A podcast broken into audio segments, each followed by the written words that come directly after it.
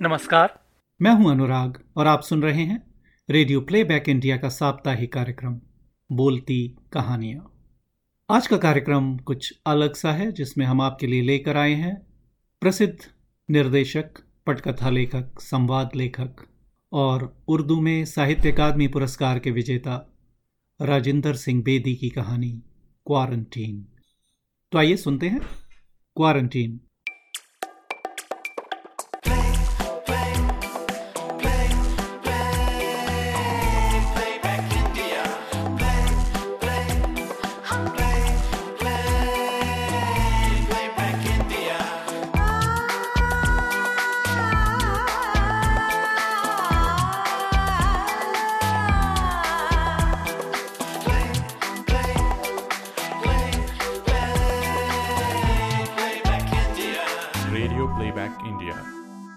हिमालय के चरणों में लेटे हुए मैदानों में बिखरकर सब कुछ धुंधला कर देने वाले कोहरे की तरह प्लेग के भय ने हर ओर अपना अधिकार जमा लिया था।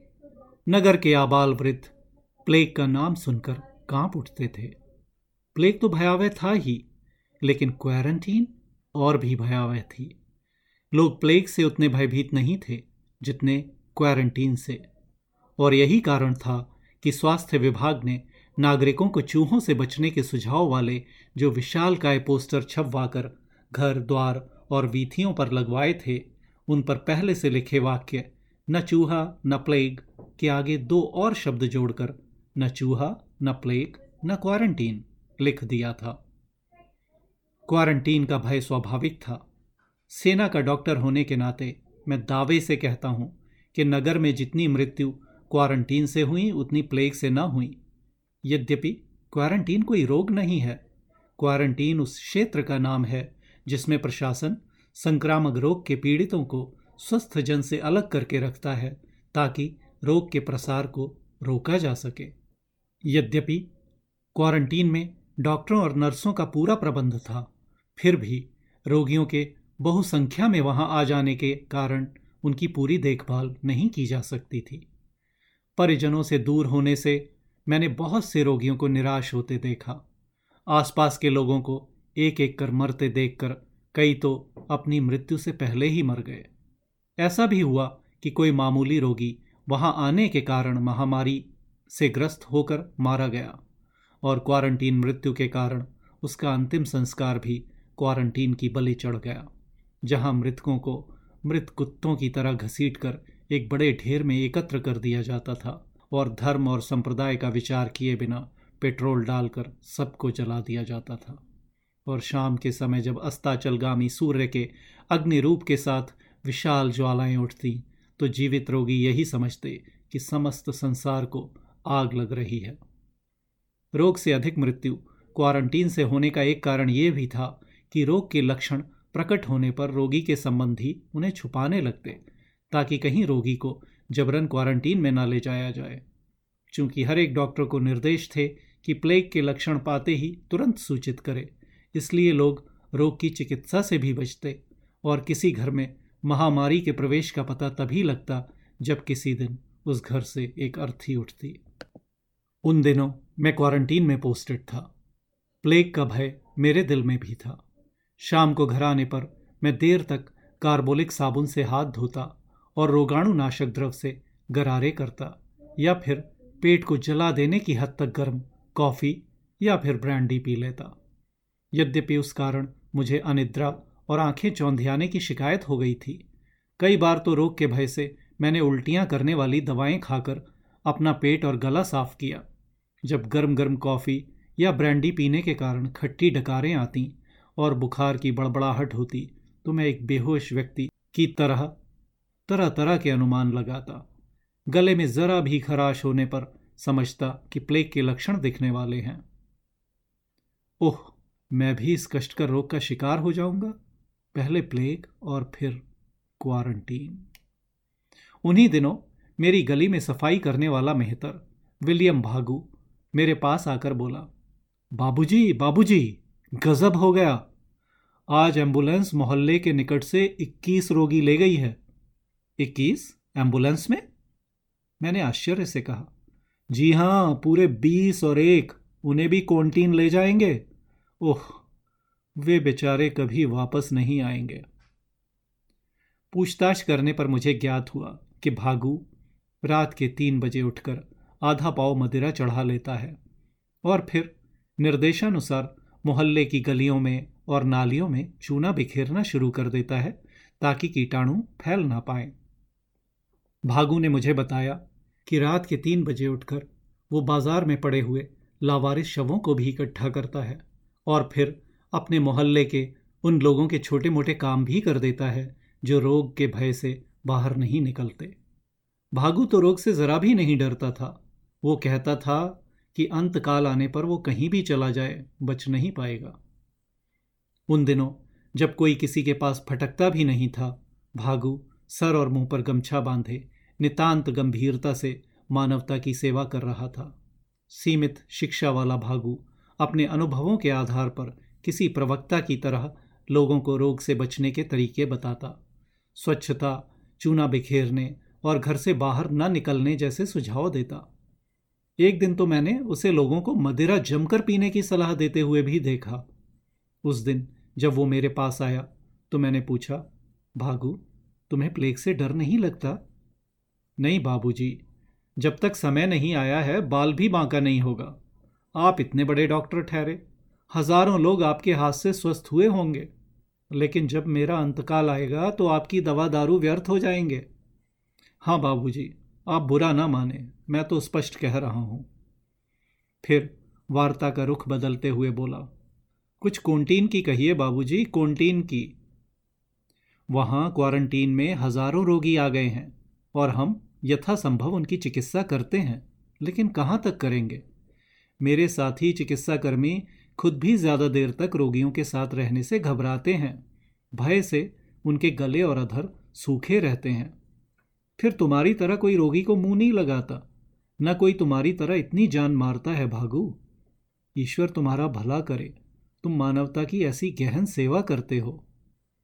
भागू ने गर्दन झुका दी और गमछे के एक पल्लू को मुँह से हटाकर मदिरा के प्रभाव से रक्तिम हुआ मुखड़ा दिखाते हुए बोला, बाबूजी, मैं किस लायक हूँ?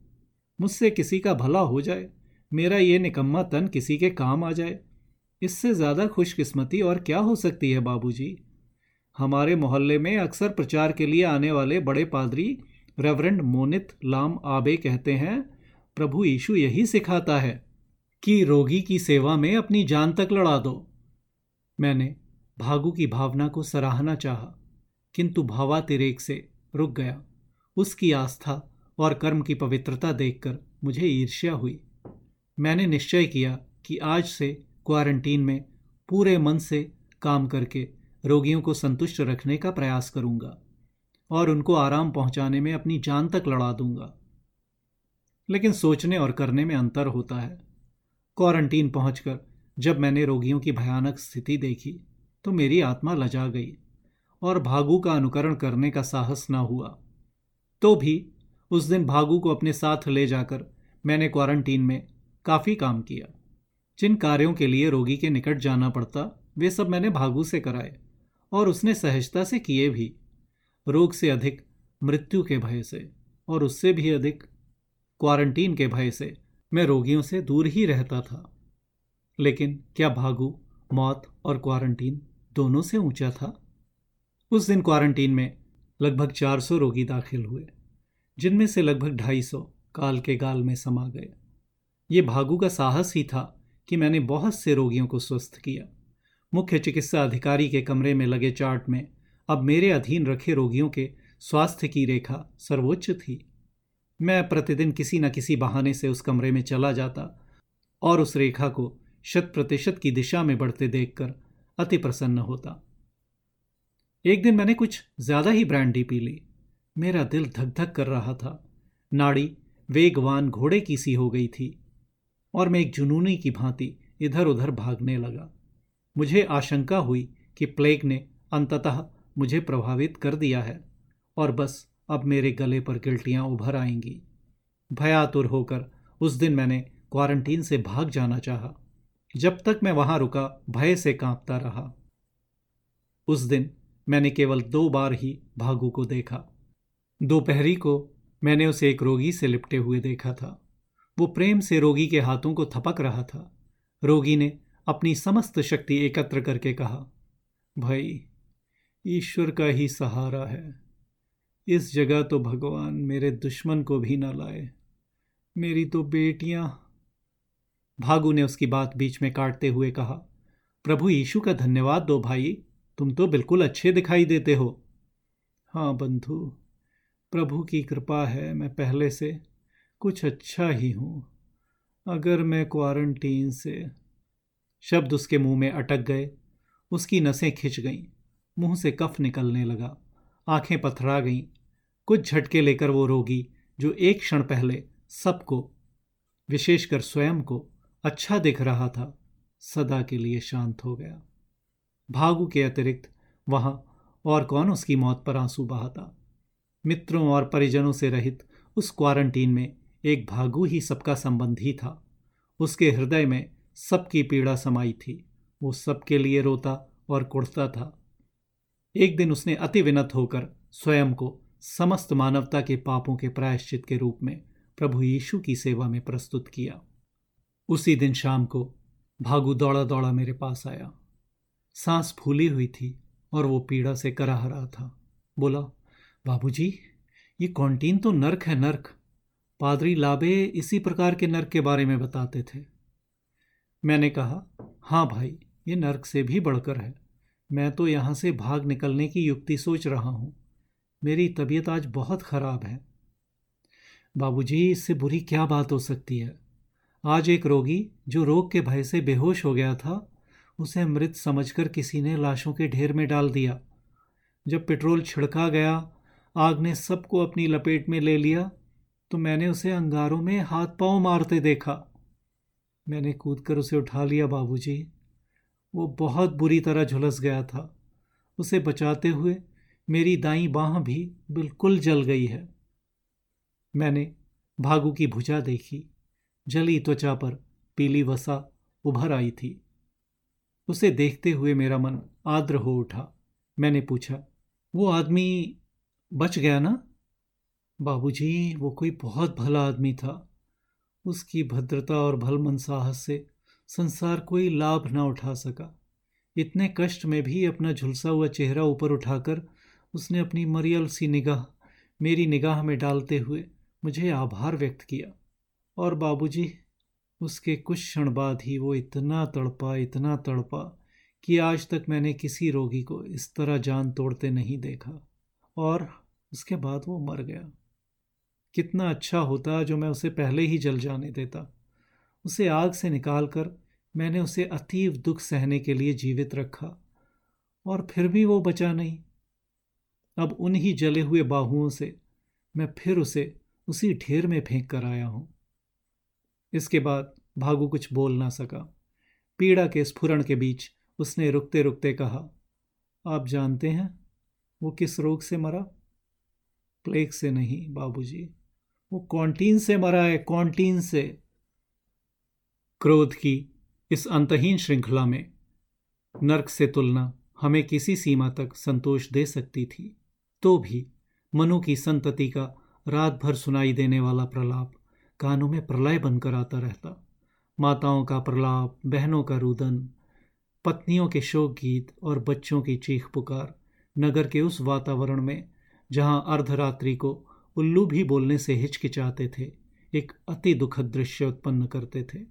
जब स्वस्थ लोगों के सीनों पर मनोबोझ रहता था तो सोचिए, उन लोगों की स्थिति कैसी होगी जो घरों में अस्वस्थ पड़े थे और जिन्हें हर द्वार दीवार से उदासी की पीतिमा टपकती दिखाई देती थी। क्वारंटीन में लाए गए रोगियों को तो निराशा की सीमा से कहीं आगे साक्षात काल सामने दिखाई देता था।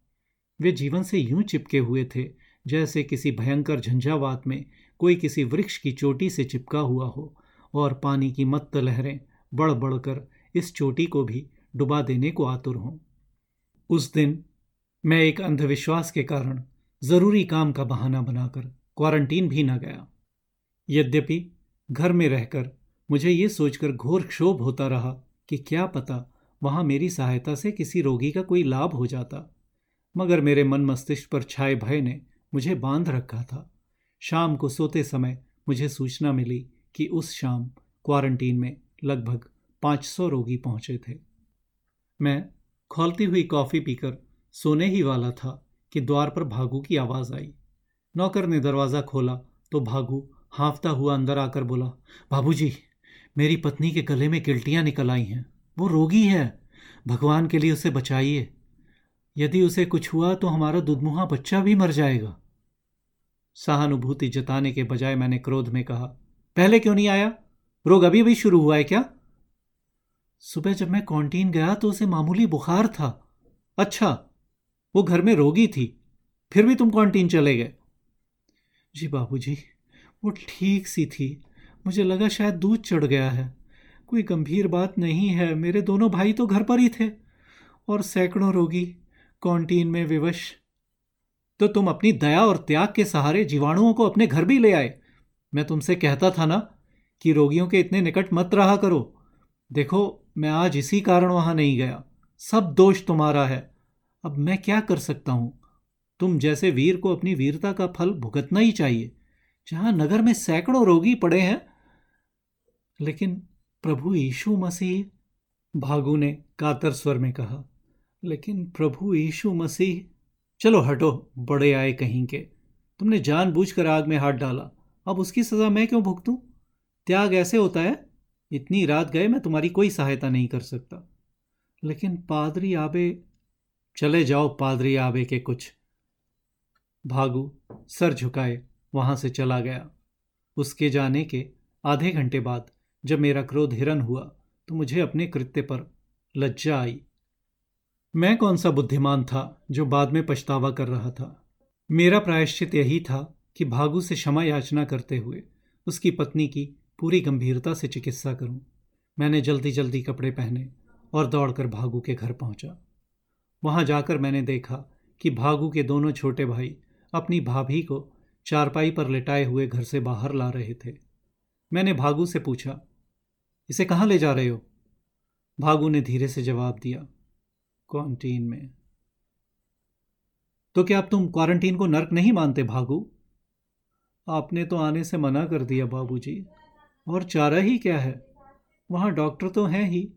और दूसरे रोगियों के साथ मैं पत्नी का भी ध्यान रख लूँगा। यहीं रख दो चारपाई। अभी तक तुम्हारे दिमाग से दूसरे रोगियों का विचार नहीं गया, मूर्ख। चारपाई अंदर रख दी गई और मेरे पास जो सर्वश्रेष्ठ दवा थी, वो मैंने भागु की पत्नी को पिलाई और फिर अपने अदृश्य प्रतिद्वंद्वी का सामना करने लगा। भागु की पत्नी ने आँखें खोल दी। भागु ने कांपते स्वर में कहा आपका एहसान सारी उम्र नहीं भूलूँगा भाबूजी मैंने कहा, मैं अपने व्यवहार पर शर्मिंदा हूँ, भागु। ईश्वर, तुम्हें तुम्हारी समस्त सेवा का फल तुम्हारी पत्नी को निरोग करके दे। लगभग उसी समय, मैंने अपने अदृश्य शत्रु को अपने अंतिम शस्त्र का प्रयोग करते देखा। भागु की पत्नी के अधर फूटने लगे। मेरे हाथ में रही उसकी नाड़ी, धीमी होकर कलाई से हटकर कंधों की ओर खिसकने लगी। सामान्यतः मुझे जीतने वाले मेरे अदृश्य शत्रु ने एक बार फिर मुझे चारों शाने चित्त कर दिया था। मैंने पश्चाताप से सिर झुकाते हुए कहा, भागू, अभागे भागू, तुम्हें अपने त्याग का यह अजीब फल मिला है, ओह! भागु फूट फूट कर रोने लगा।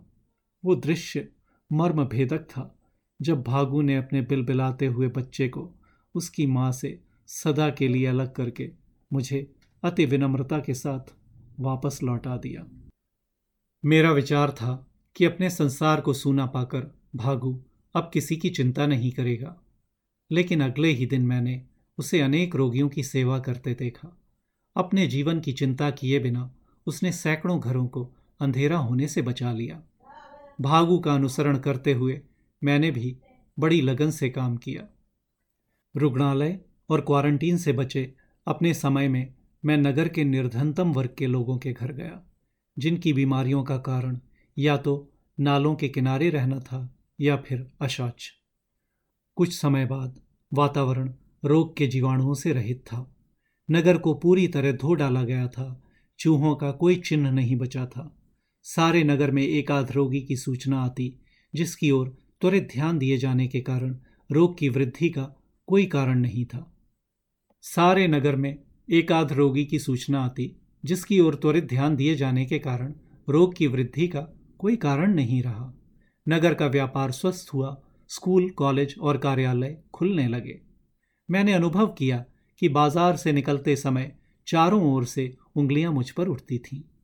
लोग कृतज्ञ दृष्टि से मेरी ओर देखते, पत्र पत्रिकाओं में प्रशंसक वाक्यों के साथ मेरे चित्र छपे। हर ओर से तालियों की बौछार ने मेरे मन में कुछ गर्व सा उत्पन्न कर दिया।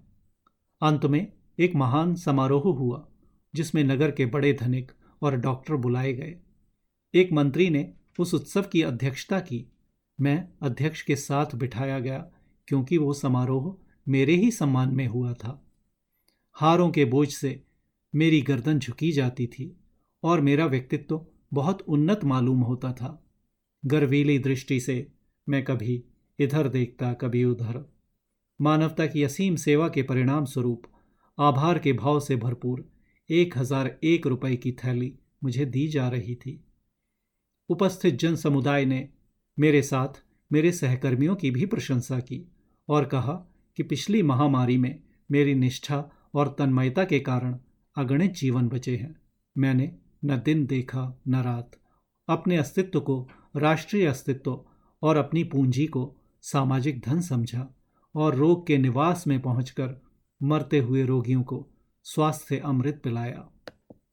पतली सी छड़ी हाथ में लिए मंत्री जी ने मंच के बाईं ओर खड़े होकर जनता का ध्यान उस काली रेखा की ओर दिलाया, जो दीवार पर बने नक्शे में रोग के चरम काल में भी स्वास्थ्य की ओर उन्नत थी। अंत में उन्होंने नक्शे में वह दिन भी दिखाया, जब मेरी देखरेख में रखे सभी चौवन रोगी स्वस्थ हो गए थे। अर्थात परिणाम शत प्रतिशत सफल रहा और वो श्याम रेखा अपने चरम तक पहुँच गई थी। इसके बाद मंत्री जी ने अपने भाषण में मेरे साहस को सराहते हुए कहा कि लोग ये जानकर प्रसन्न होंगे कि बख्शी जी की सेवाओं के लिए उन्हें लेफ्टिनेंट कर्नल प्रोन्नत किया जा रहा है। हॉल प्रशंसा और शाबाशी के शब्दों के साथ साथ तालियों से गूंज उठा। तालियों के शोर के बीच मैंने अपनी गर्वीली गर्दन उठाई। मुख्य अतिथि और गणमान्य व्यक्तियों का आभार व्यक्त करते हुए एक लंबा चौड़ा वक्तव्य दिया, जिसमें अन्य बातों के साथ मैंने यह भी बताया कि डॉक्टरों के ध्यान का केंद्र रुग्णालय और क्वारंटीन ही नहीं, बल्कि दलित, वंचित लोग थे। वे निस्सहाय जन ही इस घातक रोग का शिकार हुए। मैंने अपने साथियों के साथ मिलकर रोग के सही स्थान को तलाश किया और उसे जड़ से उखाड़ फेंकने में जान लड़ा दी। क्वारंटीन और अस्पताल के कार्य के बाद हमने अपनी रातें उन भयानक स्थानों में बिताईं। उस दिन के समारोह के बाद, जब फूल मालाओं से लदा मैं एक गर्वीले लेफ्टिनेंट कर्नल के रूप में अपना सर ऊँचा उठाए हुए, लोगों के आभार के एक हज़ार एक रुपये अपनी जेब में डाले हुए घर के निकट पहुँचा तो मुझे एक ओर से हल्की सी आवाज़ सुनाई दी। बाबूजी बहुत बहुत मुबारक हो। बधाई देते समय उस व्यक्ति ने पुरानी झाड़ू, निकट के गंदे हौदे के ढक्कन पर रखकर अपने चेहरे से गमछा हटा दिया। भागू को सामने देखकर मैं भौचक्का सा खड़ा रह गया। तुम हो भागू भाई, मैंने बड़ी कठिनाई से कहा। संसार तुम्हें नहीं जानता तो ना जाने भागू। मैं तो जानता हूँ, तुम्हारा यीशु तो जानता है। पादरी, लाम आबे के महान शिष्य भागू, ईश्वर तुम पर कृपा करें। उस समय मेरा गला सूख गया। भागू की मरती हुई पत्नी और बच्चे के चित्र मेरी आँखों में आ गए। हार फूलों के भार से मुझे अपनी गर्दन टूटती हुई मालूम हुई और बटोई के बोझ से मेरी जेब फटने लगी। और इतने सम्मान पाने के बाद भी मैं निरादर सा होकर इस कृतघ्न संसार का शोक करने लगा।